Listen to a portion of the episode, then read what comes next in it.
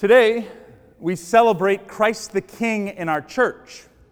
Um, it's always about this time of year, though, that this feast falls because it's the last Sunday an ordinary time, and it's also, most of the time, right around Thanksgiving. I can't help but think uh, this year's Thanksgiving might look a little bit different for many of our families. We, we're probably finalizing or trying to adapt the plans of what we normally do. But I know when I walk through Thanksgiving, generally speaking, there's a couple of things that are highlights during the course of the week. The first thing, um, Thanksgiving, we're going to definitely have some very, very good food, right? Um, there's going to be way too much most of the time. Uh, in the kitchen, on the table, uh, and right about whenever the Lions, the game is about is about done for them, right? Is whenever the food coma kicks in, right? Because for some reason the Lions play and they, I guess they like to get out of the way that a team's going to lose and get destroyed, so we can all fall asleep and take an hour nap, right? Uh, the next day, though, it, now because of just the way things are in our culture and our world, generally speaking, when you wake up from the food coma, somebody in your family needs you to watch the kids because we all have that one person who's been sharpening their elbows for the last like six weeks and is ready to go and put them to use at Walmart. Because Black Friday is now creeping into Thanksgiving, which I'm not a fan of, but we'll get to that another time. But like my sister, I know, she's got her tennis shoes ready to go. She's got like some energy drinks. She is ready. Like she runs normally. I think she does it just for Black Friday. So that she can hurt somebody on her way to getting a bread maker that she don't need so she can put it up on the shelf somewhere else. I don't get it. But this is just how our Thanksgiving week generally goes. If you're, if you're the person who's in charge of cooking, or you're the person in charge of watching the kids of the crazy shopper that you have in your family, or if you are that crazy shopper, a lot of us at some point this week, the week is going to just speed up. It's going to take off on us. And we're going to wake up and it's going to be Monday. And where did it go? I think one of the things for us, though, to really be present to and to pay attention to this Thanksgiving is right there in the name to be thankful. To actually express the gratitude that we have, to express that old time honored tradition, right, of sitting around the table and saying what it is that you're actually thankful for, for giving some reflection this week to what we are thankful for. Because the reality is, in the Christian life, in our faith, what we have received is not just for us. What we receive in our faith is meant to be shared. And I look at you all for a reason because today you receive the gifts of the Holy Spirit. And if that gift is a nice gift that you just put on a shelf and leave, it's not, it's not coming to the end it's supposed to. It doesn't, it doesn't bear the fruit that it's supposed to. And I think for all of us here, whenever we really reflect on our faith, do we give what it is that we receive from God? Do we actually put it to use? Because what we receive is not meant just for us. This week, I was, uh, I, I, was wasting time uh, on Facebook, like everybody does at some point, right? And I, a video came across my feed, and it was a very, it was a very touching video. With, they, with this, this company, they, they did a little social experiment. And what they did was is they took five kids who were involved in a Boys and Girls Club in their community. Now, this, this five kids, they came from kind of poor families, kind of poor backgrounds. They didn't have a whole lot. And what they did was is they asked each one of these kids, one little girl in particular, I remember her face. She was asked, "What do you want for Christmas?" And the only thing she could say, quick, she knew exactly what it was. She said, "I want my very own laptop." Now I know for me, like I, we all at some point, everybody kind of puts that Christmas list together. I'm sure our kids probably have sent it off to Santa um, or I have given it to mama to give to Santa to make sure that it gets there and it, it's safe, right? But that, that I think there's a, there, there, it's a normal thing for a kid to want something for Christmas and to know what that is. Might be a PS5, might be um, some, it might be some clothes. No, it's never clothes. It, it, it's always something, a Nintendo Switch, right? Just something that we know we want from Santa? And this little girl knew she wants a laptop. She wanted a laptop for Christmas. The second question that she was asked what do, you, what, do you, what do you think your mom wants for Christmas? And uh, again, almost immediately, she knew exactly what to say. She said, I think my mom wants a ring. And she kind of expounded a little bit. She said she, she doesn't have a wedding ring. Now, she's coming from a poorer background, it may be she never had a wedding ring. It may be that she had to sell it. She may, she may have, have lost it. The multitude of reasons why she might not have a ring. But this little girl knew that her mom wanted a ring. So, what did they do? They said, Well, here's a surprise. Here's a laptop and a wedding ring. And they put both of them on the table in front of the little girl. Elated, all kind of excited. This is awesome. I can't wait. It's so cool. And then the, the narrator, like the person kind of running the experiment, looks at him, looks at her and says, Here's the catch. You can only pick one. I, I don't know about you, but I, I would have, if, if, the one, if the one present, the one thing that I wanted was handed to me, I, I would have a really hard time passing for the sake of somebody else. But this little girl and the other four kids all took what their parent wanted. They all took what, the good for somebody else over their own desire over their own selfish desire. Because what the op- they understood at their young age that the opportunity they were given was not meant for them to just serve themselves, but it was meant to fulfill, it was meant to kind of enrich the life of someone else. Now, this is the, this is the beautiful part is that at the end, once they make the decision and once they're ready to let go of their gift, the person says, Hey, because you chose for your loved one, you can keep the laptop too. Because when we give, when we give of ourself, when we give of our own desire, when we go beyond our own desires to love someone else, what happens is, is we receive a multitude more we receive just as much as what we would have if we would have just kept it for ourselves. So today, as we come and as we come and exercise our faith, we recognize that what we receive from God is meant to be shared, and the sharing fulfills us even more. Today's Christ the King. Today's the feast of Christ the King. It's a big feast in our church. We got more candles lit today. We get to celebrate a beautiful sacrament for our RCIA candidates. But today's Christ the King, and when we think of Jesus Christ as a king, and when we think of that image of a king, so often we can think of two kinds of kings in history. Most of the time, when we think of a king, if you, if you think of a movie like Braveheart, you think of a movie like Gladiator, you think of some of these old movies, most of the time, the king, there's an evil king. There's a tyrant of a king. And what a tyrant of a king does is that he wields his power, he has something that's special, he has something that is he can he can hold over somebody else and he uses it for himself. That's a tyrant. But that's not the king that Christ is.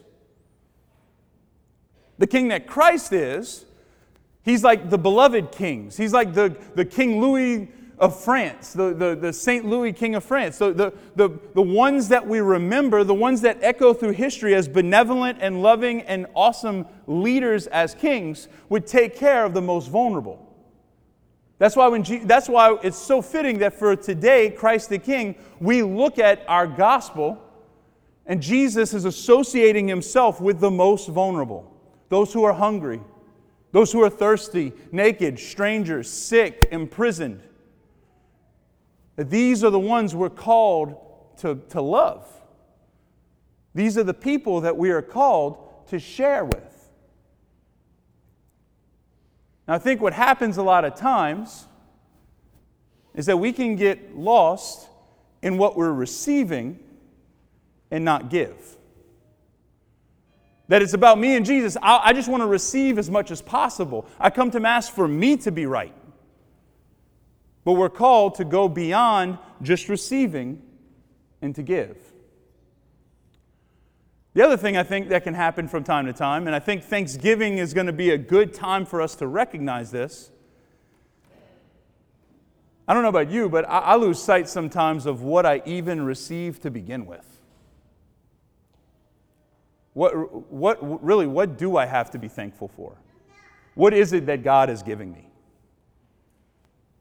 We come to the end of the liturgical year. When I'm thinking of the end of the liturgical year, the first thing that comes into my mind is how much longer until the end of the calendar year. I'm ready for 2020 to be over. But even in spite of what the last nine months, the last year has looked like in your life, there's still stuff to be grateful for. There's still stuff to be thankful for. But so often we can get distracted by the heart. We can get distracted by the darkness. Our first reading today, Ezekiel Jesus said, Ezekiel says that the Lord says to his people that I'm going to come and gather those who are scattered in the cloudiness, in the darkness of life. When I look at 2020, there's been a lot of darkness. Pandemic, political, political fighting constantly, social uprising, all kind of stuff over and over. Maybe, the, maybe what the Lord really wants to give us this holiday season, maybe what the Lord really wants to give us is just a space to grieve. It's just a space to come in touch with what we've lost. Because every one of us, in some way, shape, or form, has had to change something. Every one of us, in some way, shape, or form, there's a plan in your life, I guarantee you, that you did not expect took a turn that had to shift. I'm talking to, I'm, I'm, when I think about it, I think of students in high school who had senior seasons that were either cut short or canceled or just looked different. I, I think of parents who, you know what, I, I, who work full time jobs, never wanted to homeschool, but come mid March, all of a sudden I had to figure out how to have a full time job and a full time job. I think of us who, who, who, I think of anybody who's been looking at anything in the news and losing trust in every institution that we have in our society, from the church to the politics. Not to mention quarter of a million people who have gotten sick and passed away from this, on top of the other sicknesses and things of life. In a really powerful way, I think what the Lord is doing for us at this time is that the Lord, the gift that the Lord wants to give us, comes from an, the, the most familiar psalm that we heard a little while ago Psalm 23. Over and over, we hear this psalm. If you've ever been to a funeral, you probably heard this psalm. If you, if you come to Mass at any kind of regularity, you hear this psalm The Lord is my shepherd, there is nothing I shall want. Fresh and green are the pastures where He leads me. Near restful waters, He refreshes my soul. We heard the word refreshes today. Another word for that could be He restores my soul. I, I don't know about you, but when I look back at this year, my, my soul in a lot of ways needs to be restored. My soul in a lot of ways needs to be restored. Beautiful thing about our faith is that our faith finds hope in the most daunting and hopeless of situations. There's a lot of images of Christ the King out there.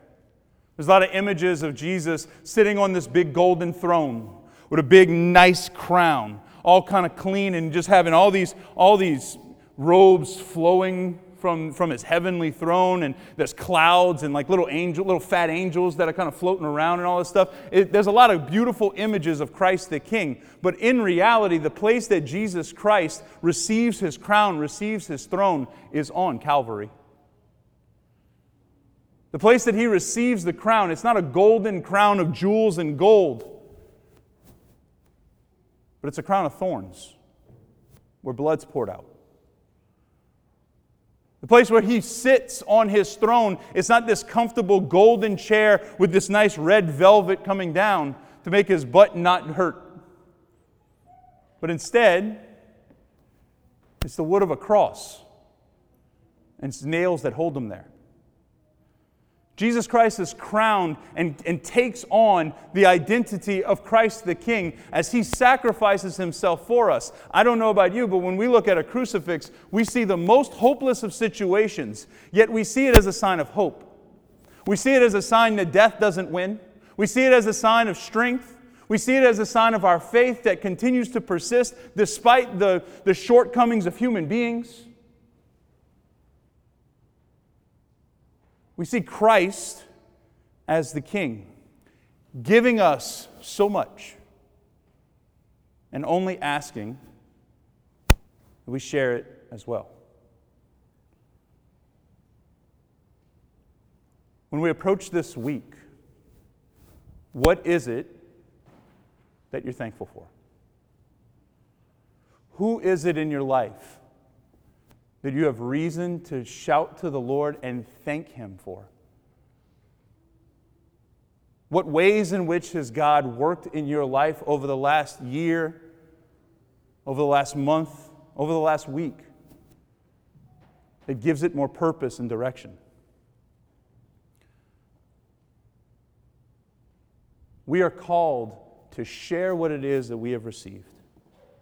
So, as we go into this holiday season, as we go into Thanksgiving, may we be thankful.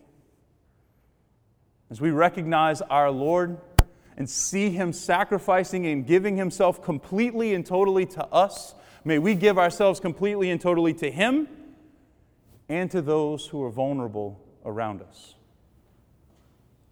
In that way, we're called to be Jesus. We're called to be Christ to those around us. We're called to feed the hungry. Might not be somebody who's starving for food, but it might be someone who's hungry for attention. To satiate thirst. Might not be somebody who just doesn't have anything to drink physically. Might be somebody who needs to drink of mercy or forgiveness. May we give what we have received. May we come before God and receive all that He has for us and give it to those who do not have. Amen.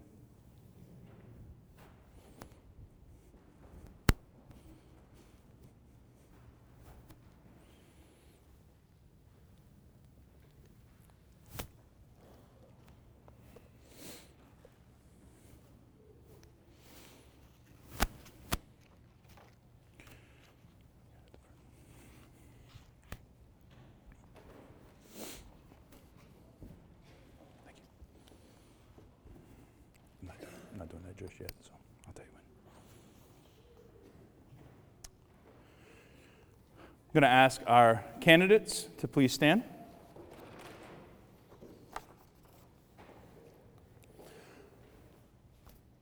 We begin this, this, we continue this rite of confirmation by asking for a renewal of baptismal promises. So the answers to the following intentions will be I do. So I ask you, do you renounce Satan and all his, empty, all his works and empty promises? Do you believe in God, the Father Almighty, creator of heaven and earth? Do you believe in Jesus Christ, his only Son, our Lord, who was born of the Virgin Mary, suffered death and was buried, rose again from the dead, and is seated at the right hand of the Father? Do you believe in the Holy Spirit, the Lord, the giver of life? Who, who today, through the sacrament of confirmation, is given to you in a special way, just as he was given to the apostles on the day of Pentecost? Do you believe in the Holy Catholic Church, the communion of saints, the forgiveness of sins, the resurrection of the body, and life everlasting? This is our faith. This is the faith of the church, and we are proud to profess it in Christ Jesus our Lord. Amen. Dearly beloved, let us pray to God, the Almighty Father, for these, his adopted sons and daughters, already born again to eternal life in baptism, that he will graciously pour out the Holy Spirit upon them to confirm them with his, with his abundant gifts and through his anointing. Conform them more fully to Christ, the, the Son of God. Almighty God, Father of our Lord Jesus Christ, who brought these your servants to new birth, by water and the Holy Spirit, freeing them from sin. Send upon them, O Lord, the Holy Spirit, the Paraclete. Give them the spirit of wisdom and understanding, the spirit of counsel and fortitude, the spirit of knowledge and piety. Fill them with the spirit of the fear of the Lord. Through Christ our Lord. Amen.